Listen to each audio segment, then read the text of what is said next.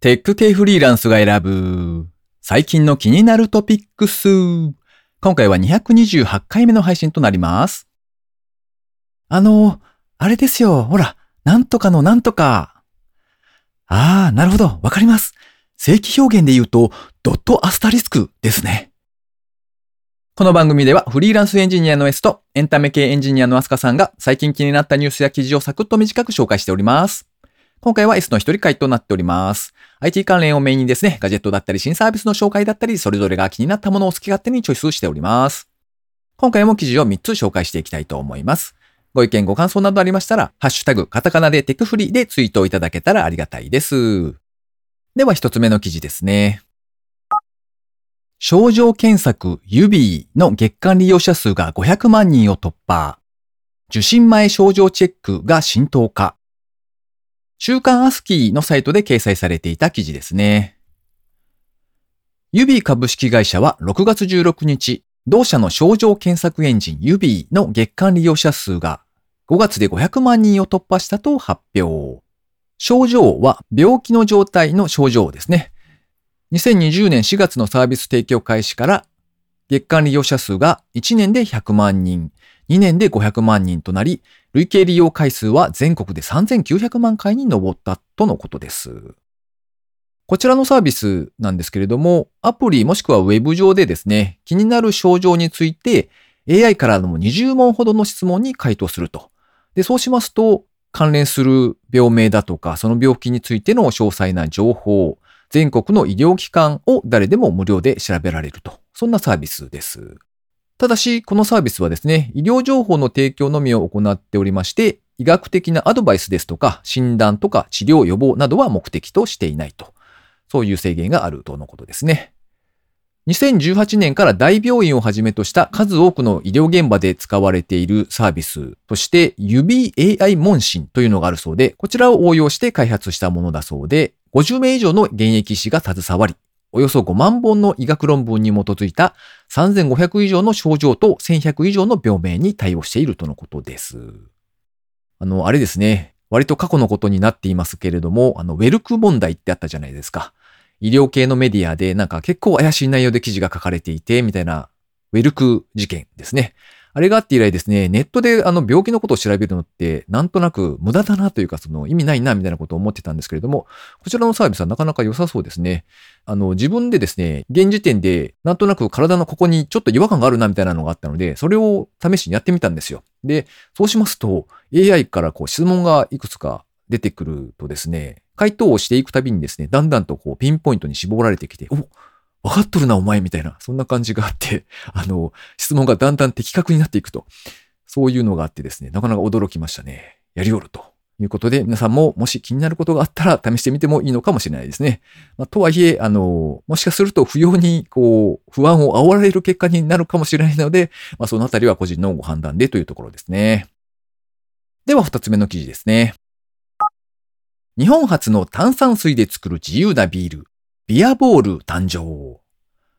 こちらはサントリービールのプレスリリース記事からですね。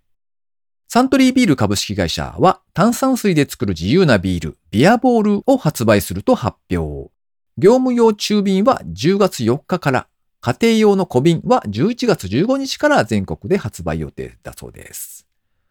ビール市場というのがですね、2004年以来17年連続で前年割れが続いているそうで、新しいビールの文化を作りたいという思いから好きな濃さで自由に楽しむというこれまでにない新しいビールとして炭酸水で作る自由なビール、ビアボールを発売。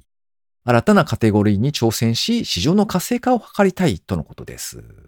お値段がですね、家庭用の小瓶 334ml で希望小売価格が698円。アルコール度数が16%ですね。ウイスキーを炭酸で割るとハイボールとなるじゃないですか。で、それのビール版というイメージですかね。もしくは、ホッピーの逆バージョンなのか？みたいなことも思いましたが、まあ実際に市場に出てくるのは秋頃のようなので、出てきたらちょっと試してみたいなと思っております。では最後3つ目の記事ですね。束縛彼氏インタビュー。胸キュンワードを何万と手動で学習させた。こちらはデンファミニコゲーマーのサイトで掲載されていた記事ですね。束縛彼氏というスマホゲーム開発の裏側に迫った記事ですね。ソニーグループの R&D チームが開発する最先端の対話型 AI。こちらを使用しまして、イケメンの AI 彼氏が束縛してくるという随分突飛なコンセプトを融合させたというのがこの作品だそうです。でなかなか面白かったのがですね、死にたいという言葉と死ぬほど面白いという言葉があった時に、じゃあ AI はどう返すのかとか、そういった話も載っておりまして、なかなか割と長い記事なんですけれども面白く読めますね。ハイレベルな AI イケメン彼氏を実現するために、理想の彼氏ならこう言われたらこう返すというやりとりを、プロジェクトリーダーの女性が自ら何千パターンも手動で入力し、AI に学習させたみたいなお話もあってですね、苦労の伺える興味深い内容となっておりました。ということで、今回紹介する記事は以上となります。続きまして、番組にいただいたコメント紹介のコーナーですね。まずは村ぴょんさん、いつもありがとうございます。波の音は心が落ち着きます。エンジニア向け番組パッケージ見てみます。見ます !T シャツ見てみますとコメントをいただきました。ありがとうございます。あれですね、ホワイトノイズの音源を配信しているポッドキャスト番組があって、まあなんか妙にそれが人気だというお話をしておりましたけれども、波の音、確かに睡眠前にですね、僕もたまに使うんですけれども、波の音流れていると割と早く寝れるような気がしておりますね。それから T シャツですね。あの、私自分でデザインしたやつがありまして、えー、そちらを見ていただけるとのことで、ありがとうございます。えー、控えめな人間なので、あの、買ってとは言えないんですけれども、あの、まあ、もしよかったらですね、ちらっと見ていただけるだけでも本当にありがたいなと思います。それから、水流さん、いつもありがとうございます。224拝聴完了。RMQR、なんか気になる。漢字で92文字か。パスタ調理ロボ、45秒でできるパスタって、それぐらいで仕上げられるパスタ麺ってことなのかなそれから、テクフリー226拝聴完了。オープニング、なぜか30回目の誕生日報告は減るんですよね。カンストしたのかな？笑い。X 年後の関係者たち、ゲーム関連の会が気になる。とコメントをいただきました。ありがとうございます。パスタ調理ロボ、そうですね。確かに45秒でできるっていうことは、あれじゃないですか。あの、断面がパックマンになってるみたいなやつあるじゃないですか。麺で。早くできますみたいな。ああいうさんですかねわかんないですけど。もしくは茹でるのを待ってる時間はカウントされてないとかそういう感じかもしれないですね。そして30回目の誕生日報告は減る問題。いや、やっぱり、まあまあ、あれですよ。大台に乗った時には、人は無口になるもんなんですよ、きっと。うんうん。ということで、番組にいただいたコメント紹介のコーナーでした。リスナーの皆様、いつもありがとうございます。めちゃめちゃ励みになっております。ありがとうございます。え最後に近況報告のコーナーですね。えー、ここ最近はですね、以前ちょっとお話ししたんですけど、寝始めてから多分5時間とかぐらいですかね。それぐらい時間が経ったあたりで目が一回覚めてしまうんですよね。で、そうすると、一旦目が覚めてしまい、そこから再度眠りに入るのに妙に時間がかかって、こう、うだうだするみたいなのがちょいちょいありまして、睡眠の質を改善するために何かできることはないものだろうかと、いろいろやってみたりしていますね。あの、夜寝る前にちょっと牛乳を温めて飲んでみたりとかですね、そんなこともしてみたりとか。で、割と最近、お、これはいいかもと思ったのがですね、夜ヨガですね。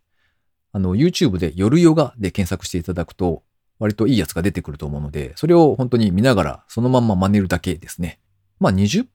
ぐらいでしょうかね。結構あの、ゆったりとやるので、そこそこ時間はかかるなというのはあるんですけれども、まあ、先生はですね、それ、その格好はできんわ、みたいな素敵な体勢をやっていらっしゃったりもするんですけど、まあまあ自分なりにですね、やれる範囲で体を伸ばしてみたりするんですけれども、多分まあそのストレッチとかが、体が伸びるとかですね、あとは深く呼吸ができるみたいなのがあるので、まあそれが効果として良い状況になっているのかなという気がしますね。それをやった時にはまあ割と朝方まで普通に寝られるかな、みたいな時が多いような気がしております。まあ今のところそんなに何度も何度もやってるわけじゃないので、2、3回試してみたぐらいの感覚ですけれども、まあもし似たような悩みをお持ちの方がいらっしゃればですね、お金かからないし、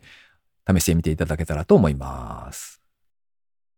この番組へのご意見ご感想など絶賛募集中です。ツイッターにてハッシュタグカタカナでテクフリーをつけてつぶやいていただくか、ショーノートのリンクからですね、投稿フォームにてメッセージをお送りいただけたらありがたいです。スマホ用にポッドキャスト専用の無料アプリがありますので、そちらで登録とか、購読とかをしておいていただけますと、毎回自動的に配信されるようになって便利です。Spotify、Amazon Music でお聴きの方は、ぜひフォローボタンをポチッとしておいてやってください。いやー、暑くなってまいりました。えー、そろそろ昼間のお仕事をする時のユニフォームをですね、短パンに切り替えようかなと思っている今日この頃です。今週も最後までお聴きいただきありがとうございました。それではまた。